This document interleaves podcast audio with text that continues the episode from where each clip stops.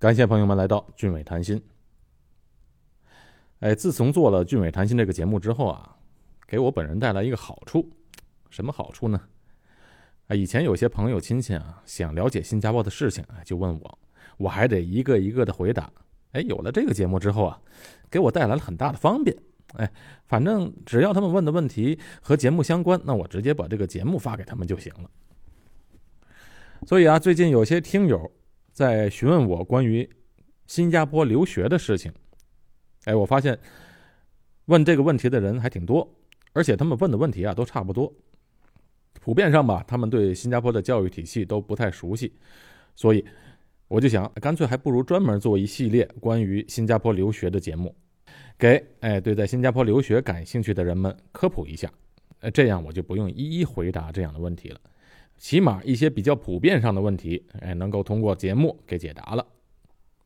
当然，如果朋友们还有具体的问题要问，随时可以从喜马拉雅或者微博上联系我。关于新加坡留学啊，我首先要讲一讲这个新加坡的教育体系。一般上，中学升大学是人生的一个重要的关口，所以啊。今天就先给大家讲一个这个中学升大学在新加坡的一个大概的概念吧。新加坡，一个地图上毫不起眼的小红点儿，承载了无数华人不平凡的故事。俊伟谈心，为您谈古论今。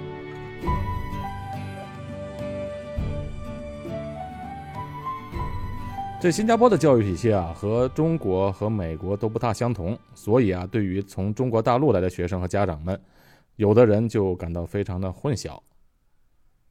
新加坡教育体系上的不同之处，尤其在学制上的不同之处，主要体现在它的中学，啊，小学都是一样的，都是六年制，而新加坡的中学呢是四年，四年制，所以新加坡中学生。完成了中学四年学业之后呢，会统一参加英国剑桥欧水准的考试。这个考试的结果是干什么用的呢？就是为了申请新加坡的初级学院 （Junior College），简称 JC。读完了中学四年，升入到初级学院。初级学院是两年制，两年过后，学生们就要参加英国剑桥。A 水准的考试，然后用这个 A 水准的成绩来申请新加坡的大学，比如像新加坡的国立大学或者新加坡南洋理工大学。哎，这两所学校，尤其是新加坡国立大学，在全世界排名是非常靠前的。中国的教育体系和新加坡的教育体系不太相同。如果硬把国内的教育体系来比较的话，这个剑桥的 O 水准就有点像中考。那 A 水准呢，就有点像高考。当然，我只是打个比方啊，让大家更容易理解。实际上，这个 O 水准和中考、A 水准和高考是有很大分别的，是两个不同的体系。其实本来也无从比较。那从中学到初级学院的 JC，然后升到新加坡的大学，这个呢就是新加坡学生走的升学路线。但是，这并不是唯一的升学路线。还有另外一条路，另外一条路是什么呢？就是完成中学四年学业之后，并且考过了欧水准，就可以报读新加坡的五所的理工学院。虽然名称是理工学院，但理工学院并不是大学，比新加坡的大学低一级。而如果硬和中国相比较的话，那么这个理工学院的文凭相当于中国的大专。在理工学院这个大专呢，学制为三年，读完三年的课程后，拿到的文凭是大专文凭 （diploma）。那如果读完这个大专文凭，想继续就读新加坡大学的话，可以用在理工学院的成绩 （JPA） 加上欧水准的成绩，申请新加坡的大学。但是呢，只有理工学院里成绩特别好的学生才能够有机会进入到新加坡的政府大学。基本上啊，从理工学院升到新加坡的大学的话，升学率差不多在百分之二十。那另外一条路线就是从从中学四年级毕业后到初级学院 （J.C.） 升到大学的升学率是多少呢？差不多在百分之八十。哎，朋友们可能听着有点乱啊，我总结一下：第一条路线就是上新加坡的中学，学制为四年，四年后上初级学院 （J.C.） 两年，然后升到新加坡的政府大学。这是第一条路线。第二条路线，中学四年制的中学毕业后上新加坡的理工学院，学制为三年。那三年过后，获得了大专文凭，然后再报读新加坡的政府大学。那比较起这两条路线呢，显而易见，第二条路线，也就是上理工学院读大专这条路，要比读初级学院多花一年的时间。所以要你选，你会选择哪条路线呢？哎，我来告诉你，多数的新加坡学生怎么选择呢？哎，多数的新加坡学生选择上理工学院，也就是说要多花一年时间。为什么呢？因为首先上初级学院 J.C. 要求 O 水准的成绩，要比上理工学院大专来得高，也就是具备进入初级学院的学生的人数本身就比较少了，因为他要求高。但是呢，即便是欧水准成绩考得不错的学生，完全有资格。进入初级学院条件的学生，也有很多人选择上理工学院大专，而不是上 J.C。可见理工学院在新加坡是比较受欢迎的。哎，有的家长可能还会不理解，为什么要多读一年呢？这是因为啊，很多的新加坡学生读三年制的理工学院，毕业后就可以直接工作了。哎，在新加坡有了理工学院的文凭。这个文凭虽然是大专，只是 diploma，就完全可以找到工作就业了。那这一点呢，和现在中国的情况不太一样。在国内，大学毕业生好像找工作都不太容易，更不用说大专生了。甚至现在有的人为了找个好的工作，还在拼命的读研究生。那来到新加坡的人都会发现，新加坡很少有人读研究生的。你看，既然大专生毕业就能找到不错的工作，干嘛还要读大学呢？在新加坡的真正的大学生啊，他们就有点像我们二十多年前，就是扩大招生以前的大学生一样，哎，特别值钱。当年我上大学的时候啊，我记得啊，我刚上大学之后还没毕业呢，我到了亲戚家、邻居家，人们都不叫我名字。直接就称呼我为大学生，哎，大学生来了，来来来，坐坐坐，就可见那时候啊，大学生啊是比较少的。现在呢，现在好像人人都是大学生。这新加坡的教育体系和中国不一样的是啊，它并不是把每个人都培养成大学生，只有少部分的新加坡人上大学。所以啊，在新加坡本地的大学毕业的大学生们，那个感觉就有点像我二十年前当大学生的感觉。是非常让人羡慕的。那大多数的新加坡人啊，只是读了一个理工学院的大专文凭就够了，而且理工学院里面教的课程也都非常的实用。一般上学校都会把业界的专业人士请来代课，比如说如果学生物科技的，学校就会请来新加坡的生物科技的公司，好像制药厂这一系列的专业人士来代课。如果是 IT 专业呢，也同样会把这些真正在职场上的这些优秀人才请过来给学生们讲课。那学生们也同样的有去公司啊这些公司实习的机会。其实说实在的，现在很多的工作，可以说是大部分的工作啊，是根本不用上大学就完全可以胜任的了，没有必要再多花几年的时间在学校。当然，你要上大学得到更高的教育，那是可以的。但是以工作来讲，其实很多工作都不需要你上大学才可以胜任。在新加坡呢，除了理工学院呢，这理工学院的下边还有一类学校，叫做工艺学院。这类学校就有点像在中国的技校，一般上留学生啊都不会去上工艺学院。那我在这里就不赘述了。那很多新加坡的学生不去报读新加坡的大学，还有一个原因就是啊，上新加坡的本地的大学不容易，成绩啊要非常非常的优秀才行。所以在四年的中学毕业后，好多学生选择上理工学院，而不是上初级学院。我就这个问题啊，就问了好几个新加坡的家长和学生，他们就说啊，其实上理工学院的原因有两个。第一，就是对于一些成绩不是最好的学生们，虽然他们有资格进入到初级学院 JC，但是同时呢，也存在着风险，因为。万一他们读完两年的 JC 后，考 A 水准的时候没发挥好，成绩不理想，那进入不了新加坡的大学的话，那么这两年的 JC 就等于是白读，因为这 JC 里面的课程啊都是学术类的课程，像数学啊、英国文学啊、历史等等，这些都是为了将来要上大学打基础的课程，所以在初级学院毕业的学生，他等于是没有一个专业。那上理工学院的大专文凭就不一样了。那在理工学院里面，学的都是专业课程，注重实践、动手和分析能力。所以每个学生在理工学院就开始读自己专业上的课程了。那这样，在三年后毕业的时候，用这个大专文凭及自己的所学的专业，就可以在新加坡找工作开始上班了。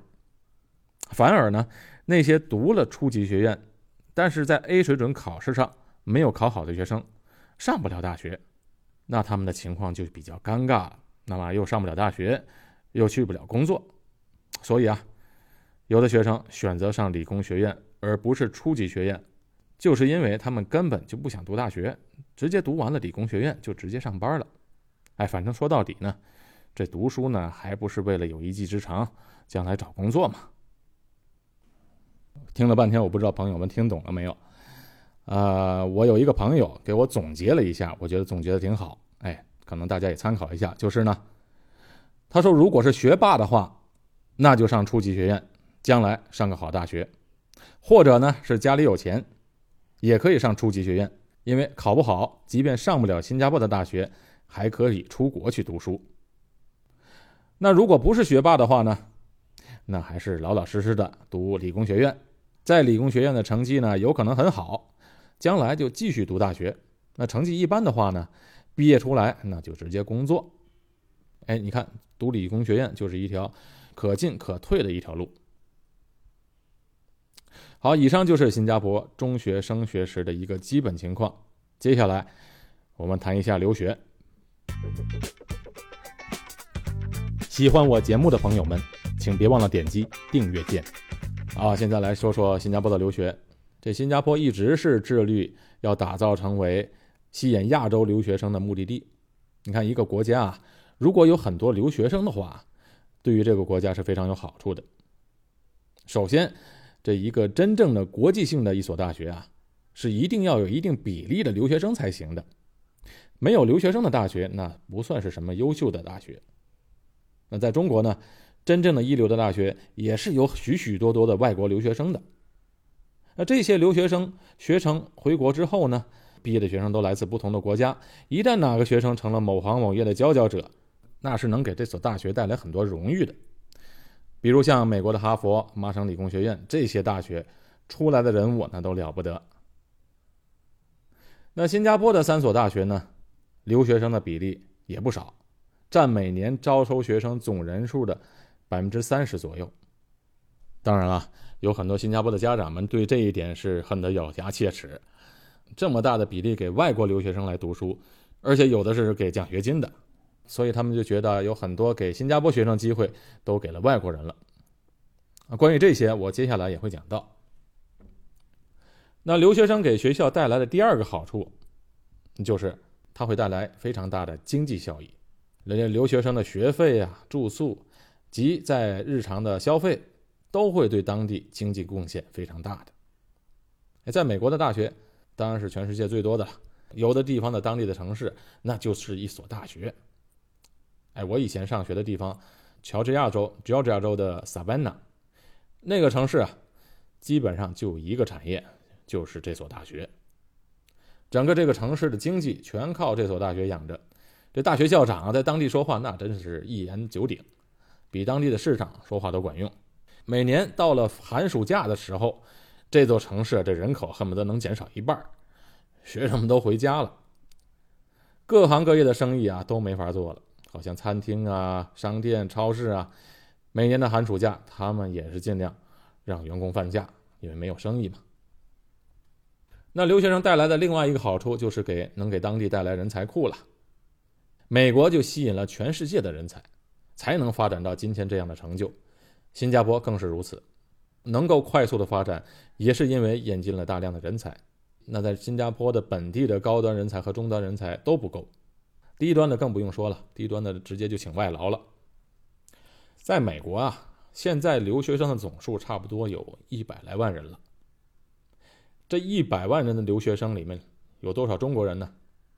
我给你说个数字，中国人占了百分之三十二，也就是说，一百万人里面有三十二万人都是中国留学生。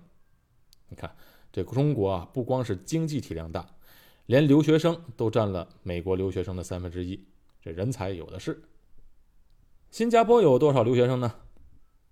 目前差不多是七万多八万的样子。那不到去美国留学生的十分之一，但这也够多了。新加坡这么小的地方，也就相当于美国的一个最小城市的面积。如果按照人口比例来算的话，实际上应该是留学生比例来讲是最多的。来新加坡留学的学生啊，我看百分之九十九都是亚洲国家来的。有多少中国留学生，我没有统计数字，不知道。但看起来啊，应该不少，至少也是和美国一样的。大概百分之三十以上。那毕竟留学或者读书呢，它不是目的，那最终的目的就是要就业嘛。就业才是最后落到实处的事情。在新加坡，毕业之后找到工作的比例，相比较美国来讲，比例要大。因为在美国啊，朋友们都知道有一个 H-1B 的工作签证的配额限制，就是说你毕业之后不仅要有雇主雇佣你。雇主决定雇佣你之后呢，你还要跟政府申请 H-1B 的工作签证。那每年有多少 H-1B 的签证的名额呢？是六万五千个常规名额。这六万五千个是给一般学士毕业的学生，那还有两万个名额是给高等学历的名额，那是给硕士、博士学位以上的学生。六万五千加上两万个名额，就是八万五千个名额，听起来很多。但是那有一百万个外国留学生呢。好像去年啊，二零一六年，美国的移民局一共收到了二十三点三万的 H-1B 工作签证的申请，包括高等学历名额申请。所以啊，在美国毕业找工作不容易，找到的工作还要看自己的运气，能不能抽签抽得到 H-1B 签证。哎，说到 H-1B 签证啊，我们说个题外话啊。美国的 H-1B 签证，在这个六万五千个配额里面，还专门给新加坡和智利这两个国家的人，专门留了六千八百个名额。哎，这是为什么呢？不是因为美国和新加坡的政治上的关系好，是因为啊，新加坡和智利和美国签署了自由贸易协定，根据协定规定，要给新加坡和智利这两个国家留出六千八百个名额，其中。一千四百个名额给智利人，五千四百个名额给新加坡人，这个总共六千八百个名额可不是多出来的 H-1B 名额，而是在全部的六万五千个名额中扣出来的，预留出来。先记着这个新加坡和智利人申请，如果用不完，剩下的才会给其他国家的人。你看这个新加坡人是占尽了便宜。不过我想，新加坡出国的留学生这么少的人，肯定用不完这些名额，而且。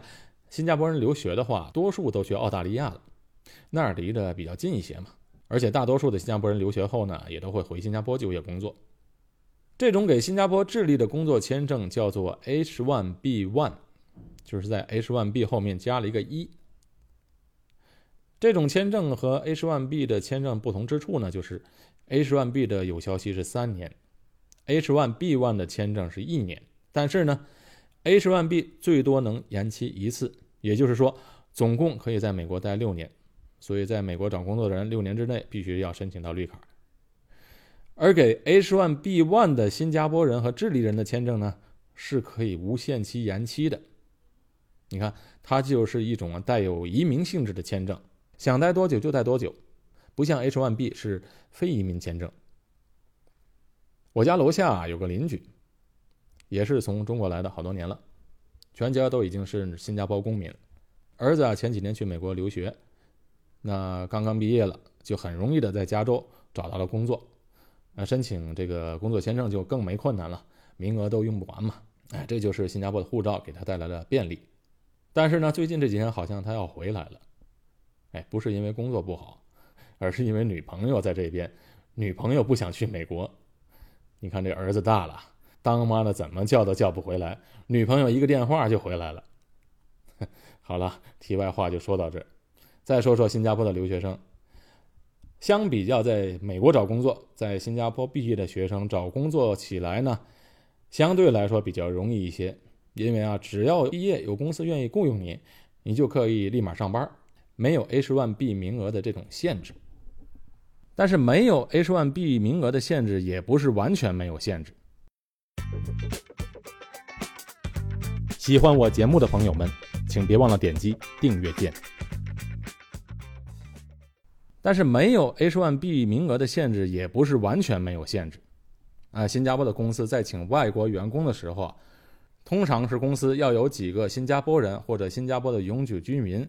然后才能相应的请一名外籍员工，具体的比例啊，这期节目就不讲，我们以后再讲。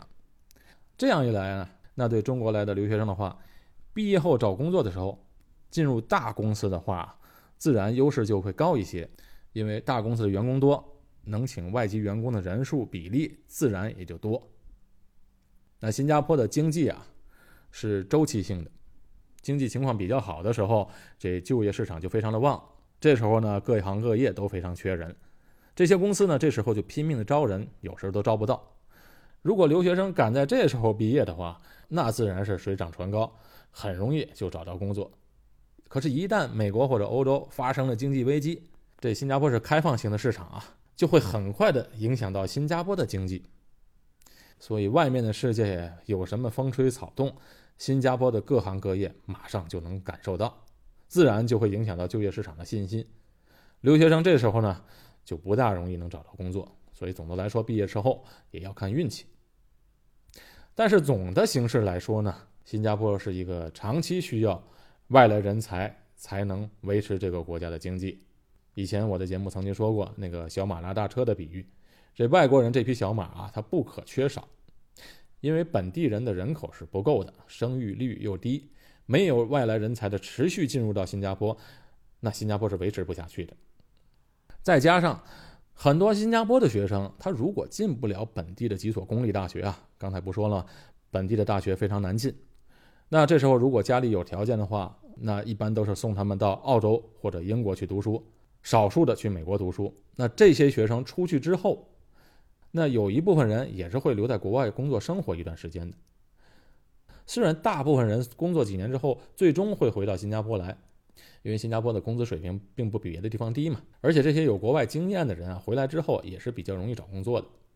你看，一方面本身的人口就不太多，再加上出去读大学，甚至在国外工作，那你看新加坡它也存在人才流失的问题。